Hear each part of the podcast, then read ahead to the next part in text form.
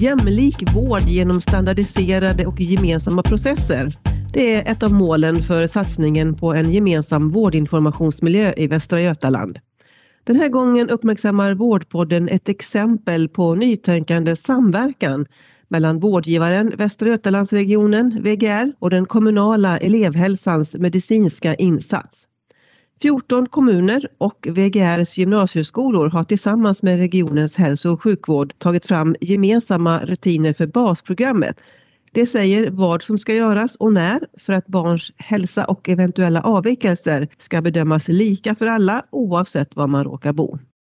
På plats för att prata om det här är Anna Lindelöf som är processledare för elevhälsan inom option 2 och med många års erfarenhet av elevhälsa. Här finns också Lars Gelander som är barnläkare med en mängd olika roller och uppdrag bakom sig. Han är nu barnhälsovårdsöverläkare i regionhälsan och dessutom medicinsk rådgivare i det regionala barnuppdraget som ska bidra just till ökad samordning av barnhälsovården. Det arbete som ni har gjort är en del av alla de förberedelser som ligger under FVM-hatten, det vill säga arbetet med att utforma framtidens vårdinformationsmiljö. Välkomna båda två. Tack så mycket. Tack, tack. Ja, Anna, kan du kort beskriva situationen innan ni gjorde detta arbete? Det var så att eh, i upphandlingen 2017 så genomförde vi en eh, undersökning. Hur ser basprogrammet ut i de 49 kommunerna i länet? Och vi konstaterade, alla MLA från 49 kommuner, att vi gör olika i alla moment i basprogrammet. Och vi inventerade också att vi har olika rutiner inom Västra Götalandsregionen till de 49 kommunerna i till exempel en synundersökning eller en ryggundersökning. För den som möjligen inte är i den här branschen, MLA får du förklara.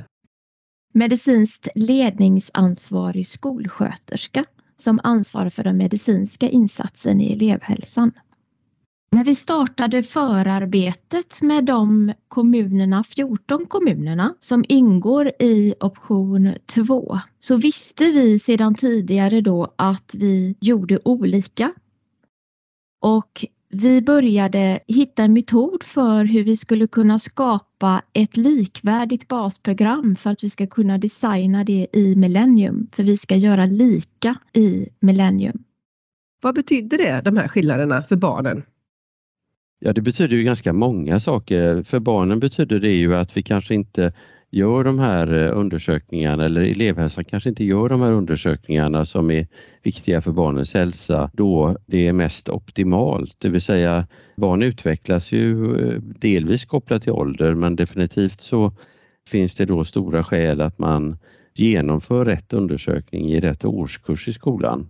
Och då har vi också större möjligheter att vara beredda inom Västra Götalandsregionen för att ta emot det som man då kan kalla för ett utfall, det vill säga man ser någonting som ger en indikation om att det här barnet eh, är på väg att drabbas utav någon sjukdom eller ohälsa som eh, borde hanteras.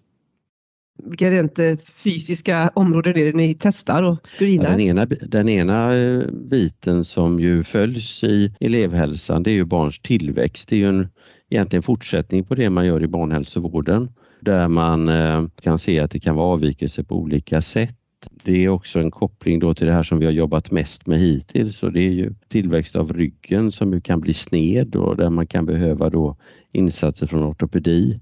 Men det är också andra typer av insatser eller uppföljningar som till exempel uppföljning av syn och hörsel.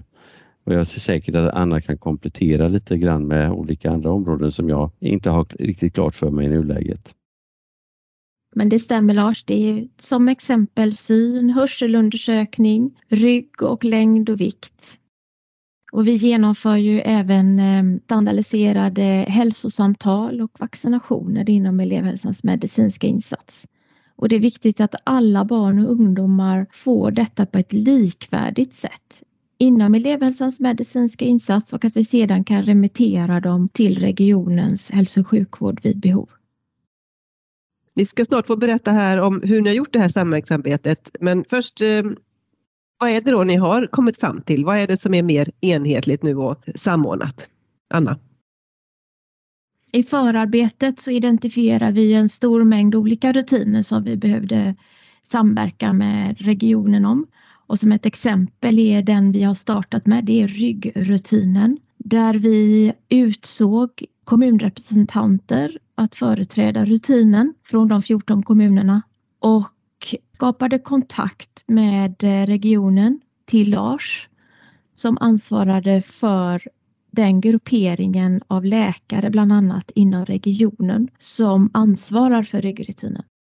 Och de här två olika grupperna av medicinskt ledningsansvariga skolsköterskor och skolläkare från kommunen har då träffat Lars och Västra Götalandsregionens ansvariga läkare för ryggkontroller och tagit fram en gemensam rutin.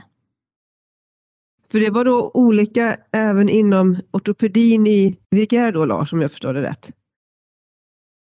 Man kan väl säga att den största olikheten förstås eh, var ju kopplad till det här med tidpunkt och men man kunde också se det att det fanns inte en samordning som var färdig när det gäller det här med att säkra att eh, man gjorde riktigt samma saker, att man hade samma bedömningsgrund. Det är en av de sakerna vi har arbetat med. Hur ska nu den här rutinen användas och hur, hur går det till? Mm. Den nya rutinen innebär att vi har standardiserat basprogrammet gällande ryggar. Så vi vet att vi gör lika mellan de 14 kommunerna i ryggkontroller. Vi gör lika i bedömning av när vi ska skicka en remiss till regionen för fortsatt utredning kring en sned rygg hos barn och ungdomar. Detta skapar en hög patientsäkerhet och en likvärdig vård för alla barn och ungdomar.